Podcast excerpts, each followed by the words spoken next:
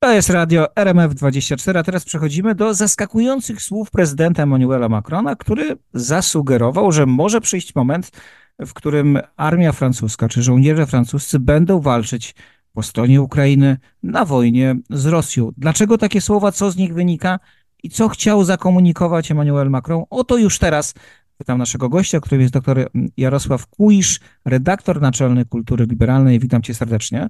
Dzień dobry. No i o co chodziło Macronowi? No bo to jest zmiana radykalna. Facet, który regularnie dzwonił do Putina, już się śmiali z niego w świecie, że mm, po prostu regularny rozmówca Władimira Putina i to w czasie wojny. Teraz nagle mówi, możemy uczestniczyć w tej wojnie. O co chodzi? No muszę powiedzieć, że to jest taka sytuacja, w której e, stanowisko Pałacu Prezydenckiego e, w Paryżu e, no budzi, budzi jednak zdumienie i zaskoczenie. I to trochę przypomina politykę, sposób prowadzenia polityki przez Macrona, który jest rodzajem dyplomatycznych spazmów, mam wrażenie, bo jednak e, w ciągu dwóch lat to jest jak e, dzień biały i dzień czarny, tak? Znaczy jak dzień i noc. E, po prostu z jednej strony, jak, jak pan redaktor wspominał, mamy do czynienia z sytuacją, w której Paryż był do ostatniej chwili gotowy wydzwaniać i rozmawiać z Władimirem Putinem, żeby e, prowadzić e, politykę zagraniczną na dawnych warunkach. A z drugiej, e, jeszcze do tego może warto dodać tę niesławną wypowiedź o tym, że nie wolno upokarzać Rosji. A dzisiaj, prawda, jest, padają deklaracje o tym, żeby wysyłać żołnierzy do, do pomocy Ukrainie. Za tym naprawdę e, to, to, to wygląda na, na słowa, słowa, słowa. Jest to deklaracja, która e, gołym okiem można e, stwierdzić, nie ma przygotowań i to brzmi trochę jak obietnice dostaw amunicji, których padło tyle, że, że, że Wołodymyr Zełenski wychodzi i mówi, że jakby Europa Zachodnia i Stany Zjednoczone chociaż zrealizowały to, co to, co obiecały, a nie te 20-30% dostaw, e, które trafiły w stosunku do wcześniejszych obietnic, to e, sytuacja na froncie byłaby o niebo lepsza. Czyli rozumiem, że chcę pan powiedzieć, że z tej wypowiedzi nic tak naprawdę nie wynika, poza tym, że Rosja będzie mogła mówić, Zachód chce z nami walczyć.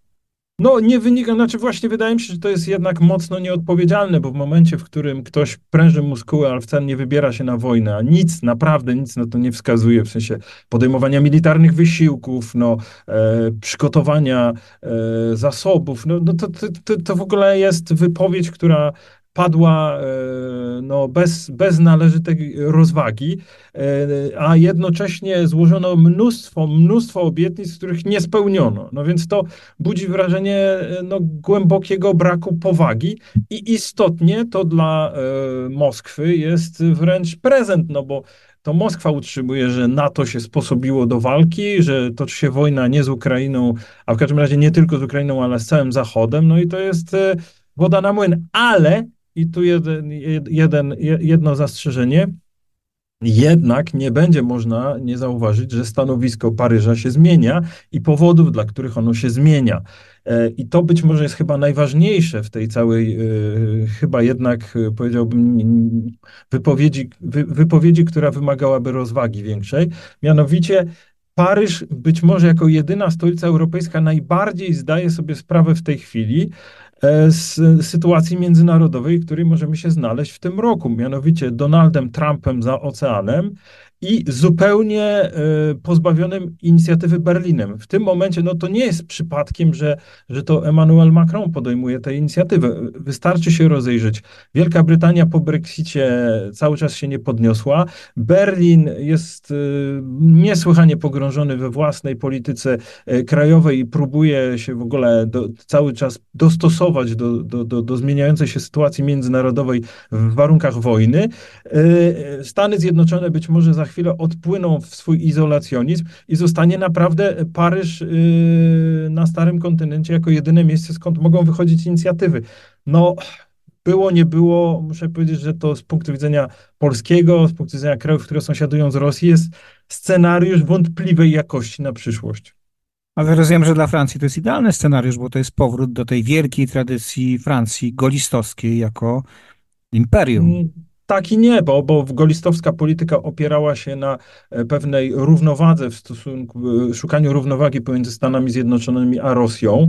W tym momencie to nie jest szukanie równowagi, tylko próba e, odnalezienia się w próżni międzynarodowej, która może powstać, jeżeli wybór Donalda Trumpa podąży w tym kierunku, którego jednak mamy prawo się spodziewać, czyli jakiejś formy izolacjonizmu.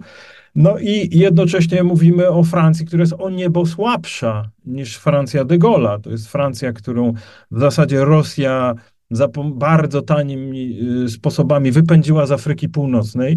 To jest Francja, której potencjał gospodarczy nie rośnie, ale maleje.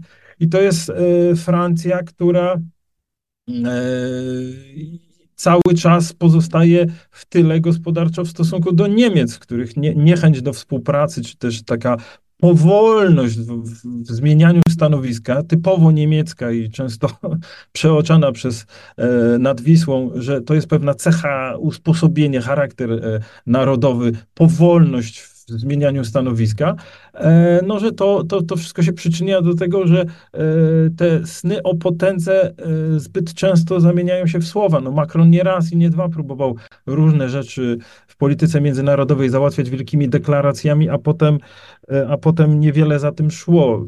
Niestety obawiam się, że ta deklaracja, którą usłyszeliśmy, no, ma podobny status. Już prędzej inicjatywa e, e, premiera Petra Fiali o tym, żeby, żeby zmontować koalicję państw, które realnie przyspieszą dostawy pocisków dalekiego zasięgu dla Ukrainy, że to, ma, to, to się bliżej trzyma ziemi niż te deklaracje Macrona.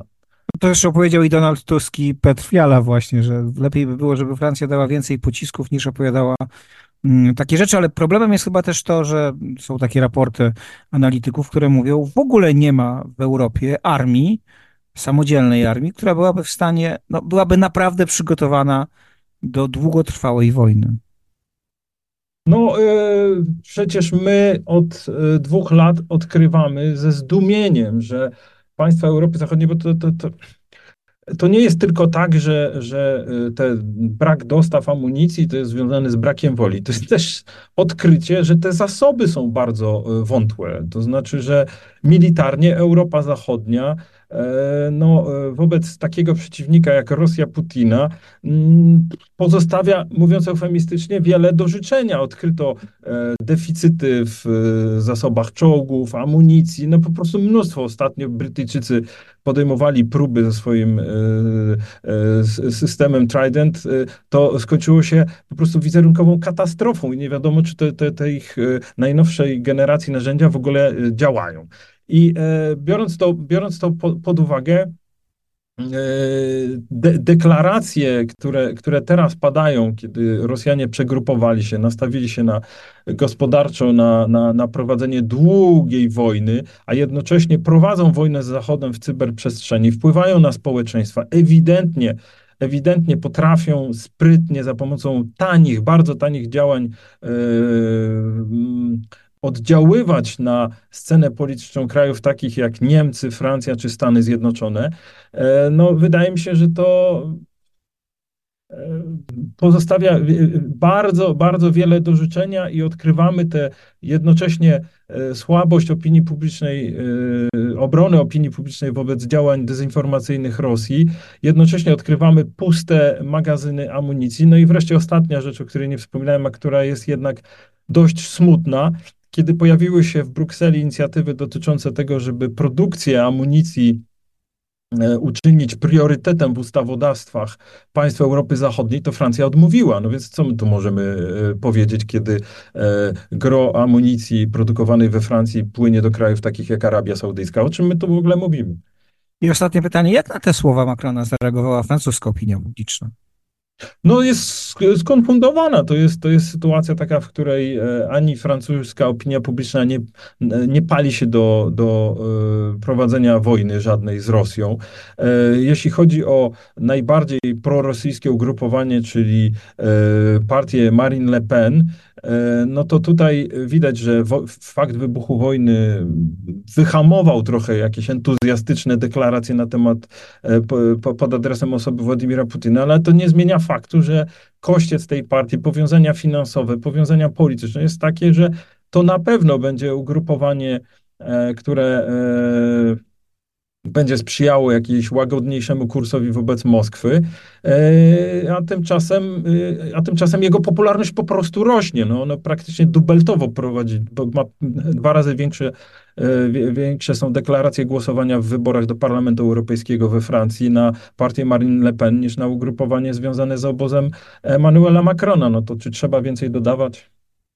Bardzo dziękuję Jarosław Kuisz, doktor Jarosław Kuisz, redaktor naczelny Kultury Liberalnej był naszym gościem. Bardzo dziękuję za rozmowę. Dziękuję pięknie.